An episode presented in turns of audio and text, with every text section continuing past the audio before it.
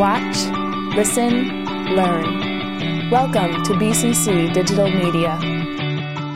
We look at painting a day at face value. It basically means you make a picture on a daily basis, you put it on the internet for people around the world to experience and comment on.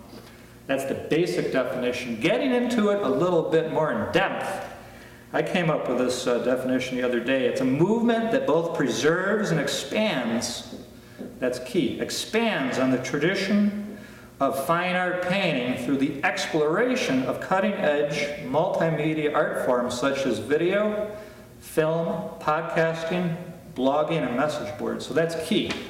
The, the tradition of painting obviously is being preserved. We had people painting hundreds of years ago and they, they're still painting now, but the only What's changing is the notion of painting is expanding. Now, it's not only a painting that functions on its own, it's a painting with an audio clip, it's a painting with a video clip. So all of these cutting edge uh, mediums are coming together to communicate to a tradition of painting in a little bit different way. So that's another way to look at it too. Most of the artists who are part of the Painting in a Day movement paint on a small format. And here's a, a few examples of uh, daily paintings I brought in. Some of these go way back to about a year ago. And since 2006, I've painted over 400 and some odd paintings. And they usually range in size between, like the little, the little ones are like 5 by 7, all the way up to 8 by 10. Then I often paint on 11 by 14 inch format too. The artists who are, who are part of the movement have different work habits. Now, I'm, I'm, pretty much a traditional painter, meaning I don't work from photographs, I work from direct observation. So all these are painted from actual still life props that are set up in front of me.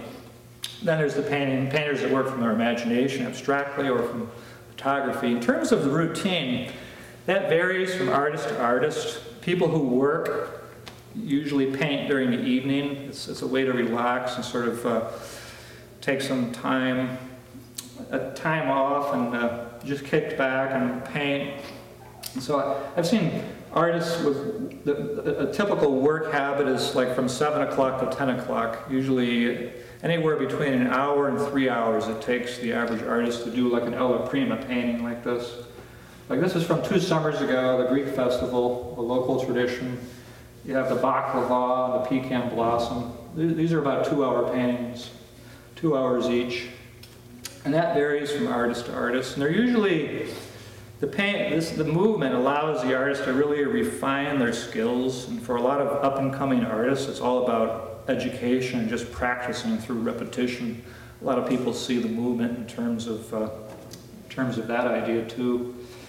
Then uh, there's artists that put dryer into their paints so the paintings dry quickly. And then there's artists that allow them to dry over a several week period. Typically, uh, you have artists that uh, will take a completed 8 by 10 like this and they'll put it up on an easel like over there and they'll take a digital shot of it and then upload it into Photoshop and color correct it and try to get it to look as close as it should, close to the original.